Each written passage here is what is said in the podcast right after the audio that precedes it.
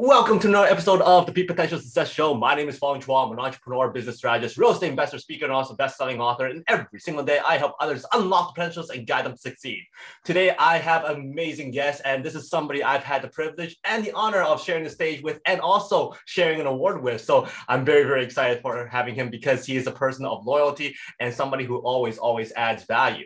He is a real estate investor in the Tampa Bay area, also a software and technology expert. He's worked with some of the biggest names, biggest companies up out there, uh, from Fortune five hundred list, from on the Microsoft top fifty list, and also uh, startups and much, much more. When it comes to software consulting, he's worked in all the other industries as well with regards to telecom, finance, healthcare, more, more, more, more, more. So please welcome Principal Cloud Architect, real estate investor, Mister Joe Irizarry. Yeah, hey, thanks for having me, Fong. I'm excited to be here and excited to get a chance to talk with you again. Um, yeah. Well, thanks for being here, and I look forward to uh, just hearing more about you and also getting to know more about what you do, because uh, software consulting is not an easy thing, and uh, that's what you're an expert in. And I know a lot of, lot of businesses out there uh, require services that you provide because uh, it's very, very important. But first of all, tell us more about what you're currently passionate about right now, and then your journey to get to there. Yeah, so right now, my passion um, really is being able to take what I've learned uh, in terms of the software consulting, being able to take what I've learned, working with many different clients, working in different projects, um, and being able to give that back to them, being able to accelerate them, take them from where they are today, help them define what point B is, and then shorten the time it takes to get there, right? Get get there faster. Um, and, you know, a, a fifteen, thirty minute with me, fifteen to thirty minute meeting with me can sometimes save their entire team weeks of time going and discovering and learning those things. And it's not just about pointing and saying, go do this. It's about explaining the why, the background, the, the, the history. Um, and in particular, I specialize a lot with clients going into the cloud and into the, the Microsoft Azure cloud, where I have uh, over nine years of experience with it. Mm-hmm. So that that's where my passion is, being able to give back to them um, and helping both the technical team, right? Because I do have that technical background, that technical experience, but then also working with the leadership team, the executives, to kind of act as a bridge um, and just being able to do that in a way where I can bring the technical things up to the executives in a way that makes sense for the business, and then take the business objectives and translate them to the technical team. Um, so that's that's what I, I just, I love doing it. Now, was uh, was software and technology something that you've always enjoyed and you always had a knack for, or something you just kind of fell into and go, oh, this is neat, let's let's jump into this more? You know, I, I'm really blessed. Um, when I was young, I did like computers. Um, and, you know, even in high school, I uh, I just had a knack. I was it was kind of came natural to me. I did a lot of stuff, uh, you know, video editing and things like that, just whatever I could do on the computer. And uh, and I was originally going to go into the Air Force and be an Air Force pilot. But as you know, glasses and my I, I'm tall, I'm six two. And so I was like, if if I'm going to go, I want to be a fighter jet pilot. If I'm not going to do that, then then nothing. And so I went to this university that specialized in just computer science for building software, not all the theoretical, just the building software part. And it came so naturally to me. Um, and, and so I'm blessed in that way, that I'm naturally good at something and that there's a high demand for it. As you know, today, there's more demand for, for talent, nonetheless, top talent with experience, uh, particularly in the software engineering field, than there's ever been. And it just, it, it's really spiked a lot during COVID. And, and remote work and all those kinds of things have made it, in one way, easier to get access to people, but also given people more opportunities. And so I've just been blessed that something I'm good at, something I'm passionate about, happens to also be something that, um, you know, that there's a demand for. Mm-hmm. Now, when, when you have to work with your clients and explain to them what you do and what the problems are and what you have to do to solve those problems, I'm assuming that some of your clients may, may or not be tech savvy. So therefore, when you're telling them how to just do this, how to solve that, it, it may not mean anything to them. So how do you actually communicate that type of talk to people who don't really understand? Did you work on that? Did you find out more about what they do? How did you build that ability to actually explain to them what they need and have them trust you? Yeah, you know, you, you really hit the nail on the head. Um, and I'm, I'm going to kind of say it this way. Technol- in my in my job, in, line, in my line of work, technology is the easy part. People, right? And this is probably true in, in all businesses, at least the businesses that I'm involved in. I also do real estate, right? The technology, the technicalities, whether it's building uh, software or whether it's building a house, it's, it's, you know, there's, there's fundamentals and you do it. It's the people that become important, the relationships and being able to communicate with them.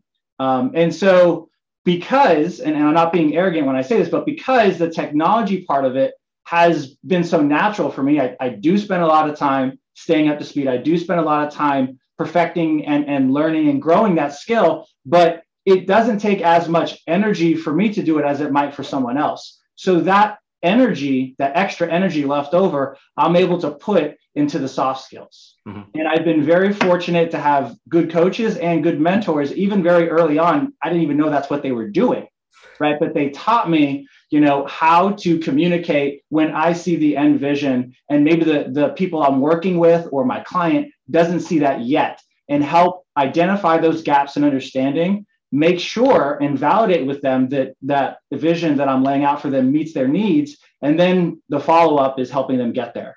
Mm-hmm. Uh, so, the, so the soft skills of it and, uh, and just that knack for being able to bridge the gap between the people and the technology, but then also the people and the people.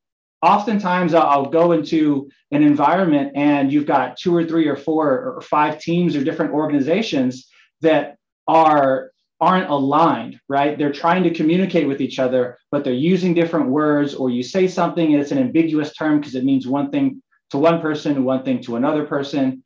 Um, and so being able to bridge that gap in a um, non uh, aggressive, um, uh, conflicting way, right? To just come in and say, let's do this together um, and bridge that. That's, that I think is what I bring unique to the table. Um, but it's taken time to get there.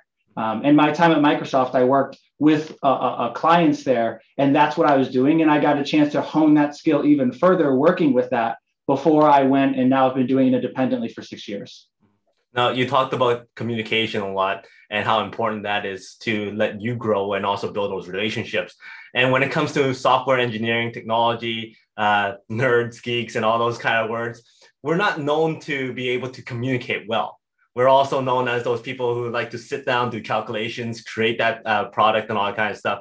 So was the communication aspect, the soft skills aspect of what you're doing now, something that you've always said, you know what, I need to work on this, or something that you realized that you needed in order to grow and also succeed even further? It, uh, I mentioned uh, mentors and people early on. Mm-hmm. That was one of the things that they taught me.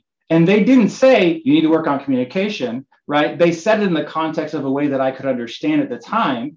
Um, but over time, you know, th- there was a time when I said, I don't want to work with people. I don't want to do anything with people. I just want to sit down and code, right? I mean, that was this stereotype. The media doesn't always get it right. The movies don't always get it right.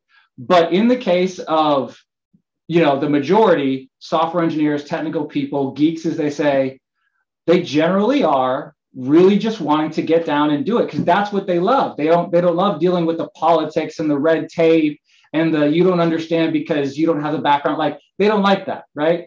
Um, and there was a time when I thought that way as well. But over the years, I've not only learned to get better at it, but I've learned to love it because I'm able to solve a problem that no one else is able to solve, um, or very few people, I should say. And um, and I'm able to achieve really great results by doing it. Um, and anyone in that technical field, at the end of the day, at their core, they're problem solvers. Mm-hmm. And they want to be able to solve problems that, that no one else has solved or no one else can solve. And so being able to take those technical skills and solve these people problems is, is, uh, is something I never thought that I would be doing, nonetheless loving. And yet here I am today telling you that I love it, I do it, um, and I'm successful at it.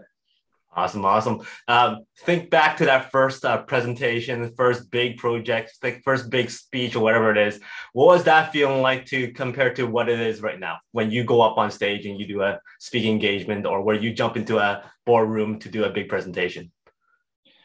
Oh, um, the biggest thing I think the difference is realizing what I bring to the table. So confidence, but not arrogance, mm-hmm. right? Especially in the technical field, it's so easy to have the arrogance associated with the confidence. And again, going back to how having other people influence your life is so important. Both of my parents are humble people and they instill humility in me. And that's part of how I'm able to build relationships is I don't come, even though I have all this experience, um, you know, a lot of times people in this field, they will have twenty years of experience, but they'll really have one year of experience twenty times. They haven't grown, right? Um, and so my humility allows me to continue to grow. Um, so uh, going back to kind of the difference between then and now, it's realizing what I'm able to bring to the table and being able to articulate that value, but then also deliver that in a more effective way. Because if you don't have the good communication, if you can't build the relationships, build the rapport, et cetera, it doesn't matter what you know, it's never going to come out and it's never going to get implemented because you're not going to be able to build adoption for it. Mm-hmm. And especially as a consultant, most of the time you're dealing with a situation where you don't get to make decisions. You get to advise, consult, strategize, but the decision lies with the customer. And because of that, one, you have to know your role, know your place in the food chain, recognize that it's their decision and empower them to make the best decision and support them in that decision, whether you agree with it or not, to get to their end goal. But really, it's not manipulation, but really the best way to serve your client is to help them see that that decision that you believe in is the best way for them to go. Um, and that you have to have confidence, you have to be able to deliver. Um, and that, I think, is the major difference between where I've started and where I am now, being able to do that um, and be able to get there more quickly, more efficiently to that decision, that right decision. Yep. Very, very important. Sometimes when people don't know what their issues are, they don't know what they don't know. And when you're the one that artic- articulates it so well and able to describe it to them so that they come to the same conclusion, uh, that is usually what puts people together and gets projects uh, successful together as well. Uh, now, you've worked with a lot of different industries and a lot of different businesses. What would you say are some of the most uh, repeating issues that big companies have when it comes to software and technology and startup companies have? Um, so... You know, it, it's interesting because as we talked earlier, business is business. Um, and so whether you're doing real estate, you're doing software, whatever, there tends to be patterns. Um, and some of the strengths that smaller companies have is their ability to execute quickly and adapt, speed of implementation, speed to market, and being able to pivot, right? That's their strength. Their weakness is that they're not always thinking about the long term. And sometimes you can't, right? Different stages of companies have different goals, right? And you have to be able to adapt that solution to what they need. And oftentimes you'll see in a company that the, the founder isn't the person who runs it when it's a billion dollar company, right? Like, for example, Facebook is the exception that Mark started it and he's still, he's still running it. But oftentimes that founder's not in the C E O role as it gets to that ten million, one hundred million, five hundred million, billion dollar revenue mark. Um, so often, so you, you have to be able to kind of blend those things together. And uh, some things are out of startups' control, right? They only have so much budget. They only have so much time. They've got to deliver. Um, so those, those, some of those things are out of their control. Uh, and because of that, they're not always able to do something that they can build on in the future. Right? You have to be able to make that judgment call of where do I invest versus where do I, so to speak, implement something that's throwaway. It still delivers value today, so it's not a waste, but it is something that I know I'm not going to keep later. Um, you, you have to have the right people to make those decisions. So that that's where the weakness is. In terms of the large companies, it's almost the opposite, right? They're almost immediately thinking big scale. I'm going to put one hundred million dollars of revenue on this product. I have to, I'm going to build it to, to, to sustain the next seven, eight, ten years, right, of, of business, because it's it, I'm I'm spending, you know, eight, nine figures to build it, and uh, I know how much it's going to take to to start over again.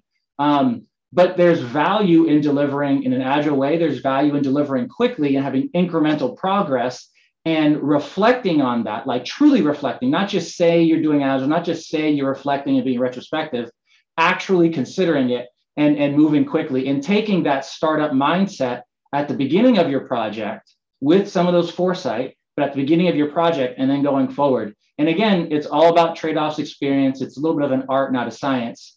Um, and then the other one is, of course, the, the red tape. And that comes down for larger companies with different departments. Maybe they have a cyber security department. Maybe they have a compliance department, et cetera, um, that influences what you build. Well, all of that has to be taken into consideration. And nothing comes for free when you're building, right? Nothing comes for free. So you have to take all of that into account appropriately and really um, take a step back and say, especially when you're building new and you're building into a new tech, a new platform like the cloud, where you don't have experience before, what you did on premise, what you did previously is not the best solution for what's modern today and won't be the most effective solution R O I-wise, time-wise, speed to market, security, et cetera, for what you're going into the future.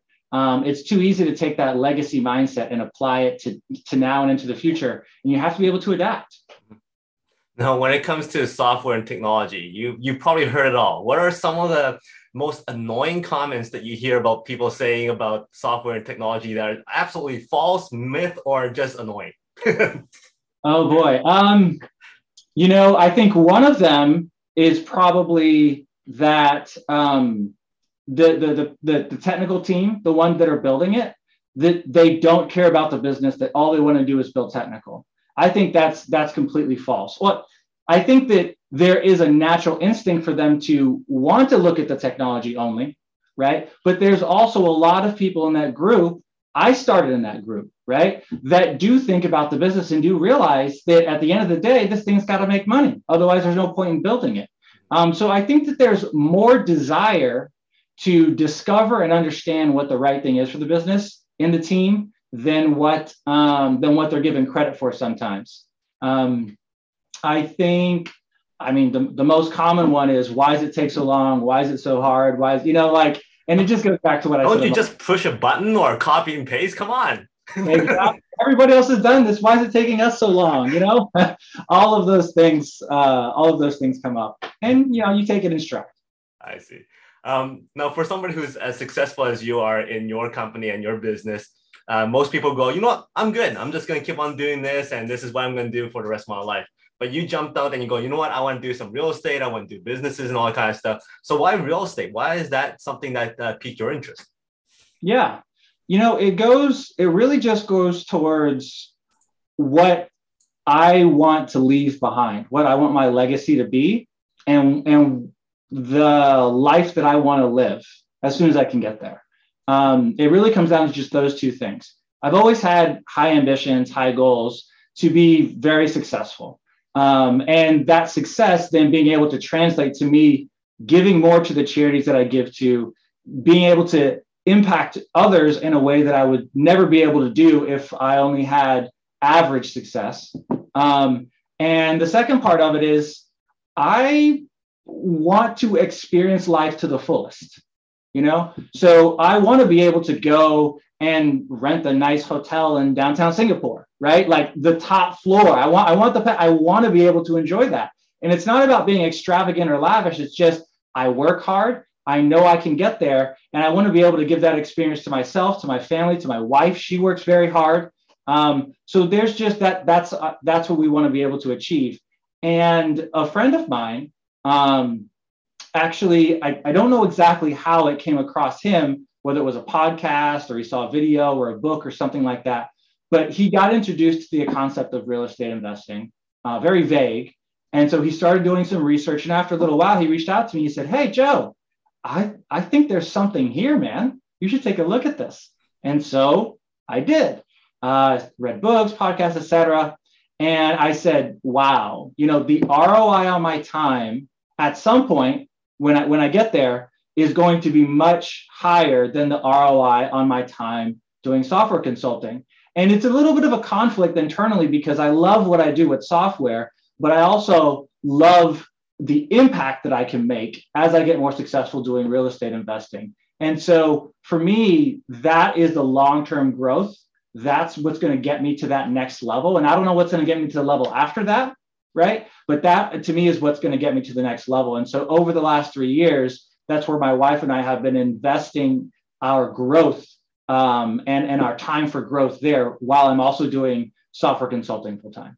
Mm-hmm. Uh, when you talked about you would like to have that that choice for that luxury and rent that top uh, penthouse suite and all that kind of stuff, uh, reminds me of a story when I was talking to one of my my my friends here, and they were saying, "Oh yeah, we we were able to stay at this place and we had this dinner." I was looking at pictures. I'm like, "Is that gold flakes on your steak?" He's like, "Yes." I'm like, "Why?" He goes, "Because I can." I'm like, "Fair enough." Well, when it comes to real estate, Um, can you tell us about that very first deal you did, uh, the, the trials and tribulations that you went through, the feelings, the excitement, the fear? Uh, what did you go through, and how was that deal done uh, at the first time that you've gone into it? Yeah, you know, um, it's it's funny because you, you bring it up, and just now as you're talking, I'm thinking, wow, those fears, those problems, they seem so small now, you know, because because I've come so far. But but let's talk about it. So. My very first deal, um, I it was a single. It's a single family home. I bought it with the intention of doing a rent to own or a lease option on, on the exit side of it. Um, and we bought it right. We knew that we had multiple options, but that was our plan. Um, and so we put in offers. We talked with different realtors, um, et cetera, and you know, trying to find the person and being very kind of. Uh, in some ways timid and, and, and not sure of ourselves, um, you know, because you, you, you have some coaching, you get some advice, you take some courses, but you've never seen it through. The numbers make sense, but you've never seen it through. Um, so we're kind of just taking that leap of faith, just trying to trust people fully and do what we're, you know, we, we've been told to do. And so we find this deal. And, and I said, the numbers on it make sense to, to structure it this way. Um, we negotiate it. We get the deal for the price that we want, and we get it under contract. And then now it's like, now I have to actually trust that the person who's going to fund this, right? We actually found kind of an institutional hard money lender, that they're going to follow through, because I have to put money down and I have a contingency period. But at some point that conti- that money goes hard. Yeah. I can't go back. So that was kind of the first real moment where I'm like, do I have my numbers right? Is my budget right? Are these people going to close? You know, X, Y, and Z, X, Y, and Z, you know, um, and so we're scrambling to find a contractor, find someone we can trust who's not going to screw us over, do a good job and make not make the problems better, not worse. And we're second guessing ourselves. Is this the right design? Are we making the right improvements, the right adjustments? Are we going to be able to find someone to come in afterwards? Is the bank going to refinance it like, like they tell us that they will, you know, because I've got to pay back this hard money lender. I mean, everything you can think of runs through your mind, but you just have to push forward. You do have to take a leap of faith. Um, and the more, you know, uh, people with experience that you can rely on, the better. That way you can be getting quality advice instead of advice from, you know, maybe someone who hasn't actually done it or has only done one or two deals. Um, so we finished the construction, the renovation, the refinance comes through, and now we're trying to find someone to rent to own this home, and we're having trouble. You know, it's easy to get mortgages. Um, we're having trouble finding someone. And we, we realized that while we can continue to wait and wait, we're going to have to do something different. It, you know, it's just, it's not making sense for this property anymore. Um, so we have to take that leap of faith to now pivot, stop marketing. We were spending money on Facebook marketing. I mean, we were trying to do what we knew to do, and it just wasn't working. Um, so we do, we pivot, and we say, we're going to try this Airbnb thing. And you hear the success stories and you hear the horror stories, right? So it's a it's a whole journey all over again. We have to spend more money to buy furniture, right? We spend ten grand to furnish the place because um, it's a four bedroom, two bath house, fifteen hundred square feet. Um, and we're crossing our fingers. And then we get the first booking. And we're like, oh my goodness, someone's going to stay, you know? Um, and then we get the first payout from Airbnb. You get it twenty-four hours after they check in. And we're like, oh my goodness, we got that first check, right? And then step by step, step by step after that, when the refinance came through, we got a lot of money back from that as well. And so that's how it all started. But at every step of the way, it was taking a leap of faith, using the best um, information you have to make a decision, and then go forward and don't regret it. Now, after that whole process, uh, is that one of the biggest lessons that you've gotten in real estate, or is there another story that you could share that gave you one another very, very valuable lesson? Um, I think uh, there's probably another lesson. There's, there's lots of lessons, I think.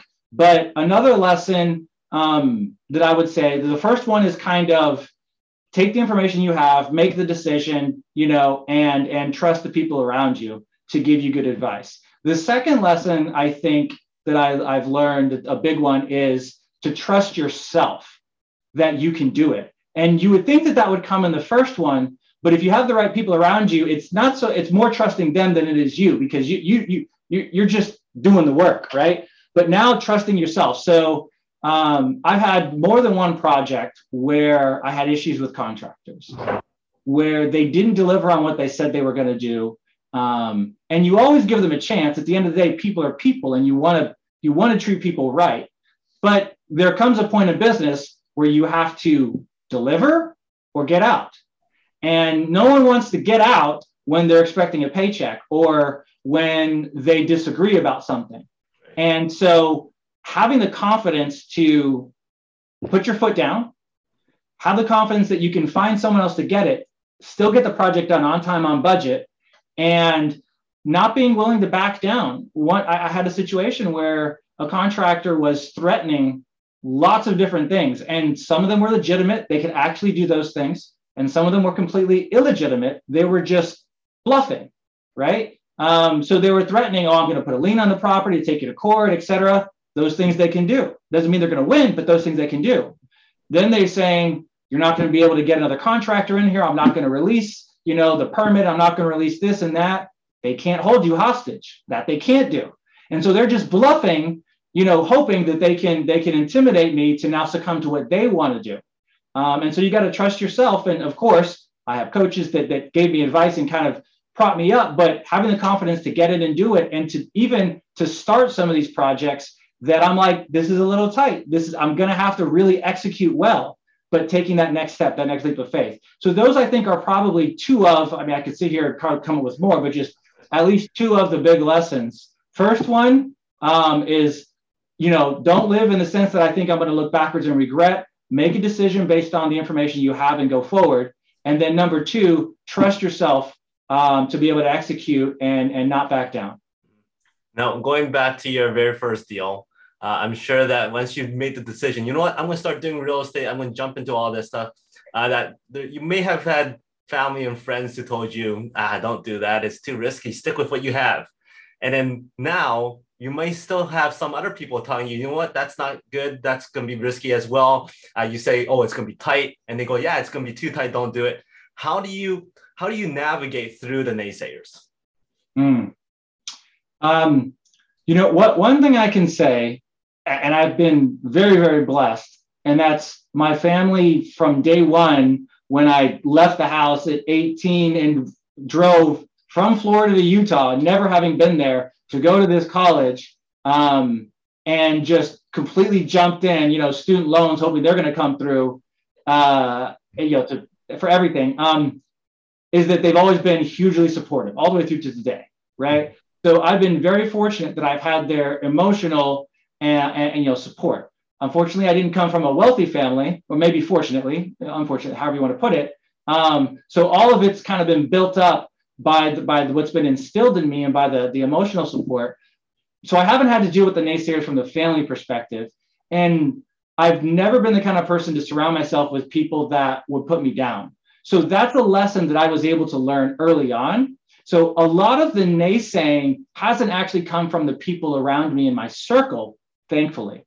It's more come from the people in the industry that you can't do that.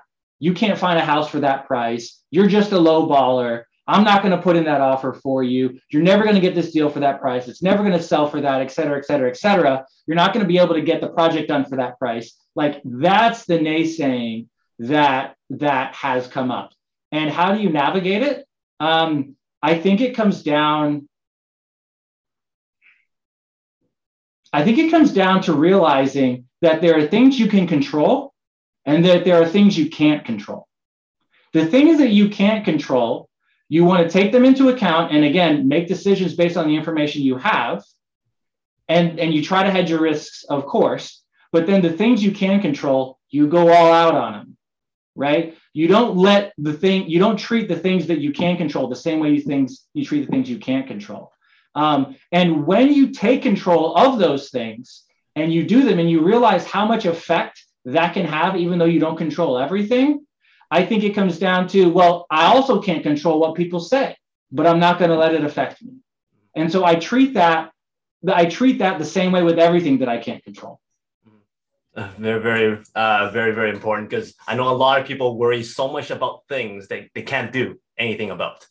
And that stops them from actually pursuing. They stop them from actually progressing and all that kind of stuff, but they can't really do anything about it. So really focusing on the things that you actually have control on is something that lots of people have to work on, because it's not easy to go, okay, I can control this, I can't control that kind of thing. And when it comes to control, uh, during this time where we're in the lockdowns, COVID and all kind of stuff, we couldn't control that. So what was the things that you could control that allowed you to pivot around the whole situation of closing down, shutdowns, uh, not meeting face-to-face and all kinds of stuff? Uh, my time and my effort. You can always control those. Mm-hmm. Um, and being in lockdown for many people means you have more time. What are you going to do with that time? That's the question. And it's the same question you ask where, when you're hiring someone, or or any of those other things, right? Like if you're buying time or if you have more time, are you using it effectively? Mm. Do you do you know how many hours are in a week? Do you know how many hours you can spend uh, doing X or doing Y or doing Z? And then how much effort are you going to put into them? Are you going to kind of lollygag around? Or are you going to take control and realize, you know what? No one, and, and, and you know, at my job, I've got a boss, they have a project schedule, you've got executives, you've got all these people that are driving to a, a particular thing, and there's multiple levels of accountability, right? But when you're in business for yourself, when you are on, being an entrepreneur and when you are pushing to get to that next level, there's no one else holding you accountable. There's no one else that's going to say, you know, you could have pushed a little harder. Yes, you spent thirty minutes doing this, but were you really focused? Did you really give it your all? Um, and, you know, could you have spent less time eating dinner? Could you have spent less time on Netflix? Could you have said, no, I'm, I'm not going to I'm not going to go out with friends, or in, in, in COVID, maybe um, I'm not going to be on social media as much. I mean, whatever your vice is, you know, it's it's not it's not about like not enjoying life. That's not what I'm proposing. What I'm saying is be deliberate in your choices and recognize that the outcome of it is in your control based on your effort. You know, um, I don't have a four oh one k, I don't have an I R A, even though I worked at, at companies that offer those. I mean, I was at Microsoft. They have some of the best benefits, right? I mean, there's other companies like that. So um, I don't have those things because I, for me, I didn't believe that that was going to get me to where I wanted to be. But the position that puts me in is if I don't succeed, I'm I'm going to be, you know, elderly and not have anything to live off of, right? I'm not going to be able to get anywhere. So uh, so I look at that and, you know, sometimes you have to put yourself in an uncomfortable position out of your comfort zone to remind you that you've got to drive. You know, time is finite. And, and you know, one of the things that it's maybe in some ways a little embarrassing, but one of the things that I think really hit me over this last year is that every day, every hour, every minute doesn't come around again. You know, there's no, yes, I can make that phone call tomorrow, but I can't get back that day that I wasted having not made that phone call, right? And maybe making that phone call tomorrow, the opportunity is not going to be the same as it is if I had made it today.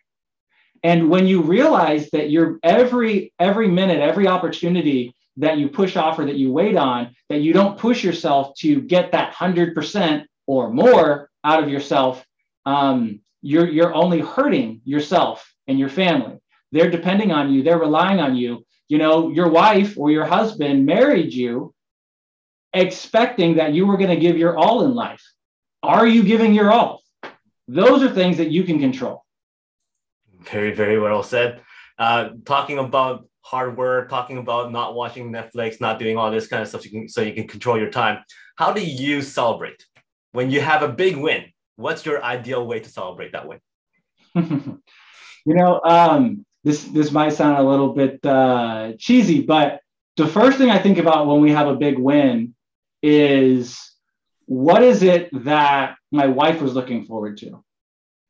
And so that's the first thing. And, you know, women, you can, you can, you can identify with, you can identify with this, shoes or a pocketbook ah. or, or a purse, right? Those are the two things. It's one of those typically that we land. And so every, every, like every deal we finish, every house we finish, because she, she does this full time. And then I complement, and we have different areas of the business Um, that we focus on so that, you know, we, we don't step on each other's toes. But, you know, I plan every deal we finish, that win, to make sure that she feels like that effort was worth it, right? Mm-hmm. Um, and that goes to taking care of your team of people, right? And, and, and kind of being a leader is about putting your team first. Um, and then for me personally, I think um, the way that, the way that I typically celebrate, honestly, is just going out to a nice dinner.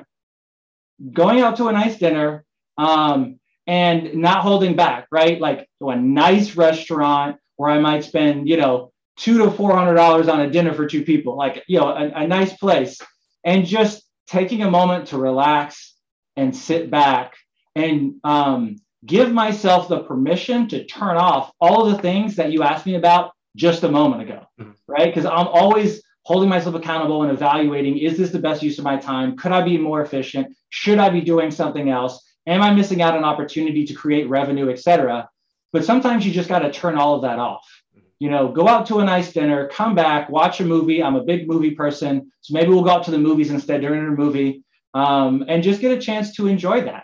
Those, I think, are the things that for me, just being able to turn off for a moment um, is, is, is really what it's about.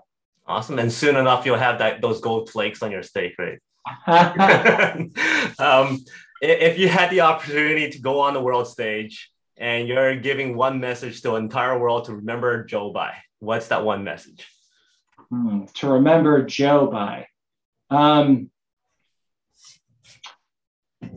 I believe it would come down to character.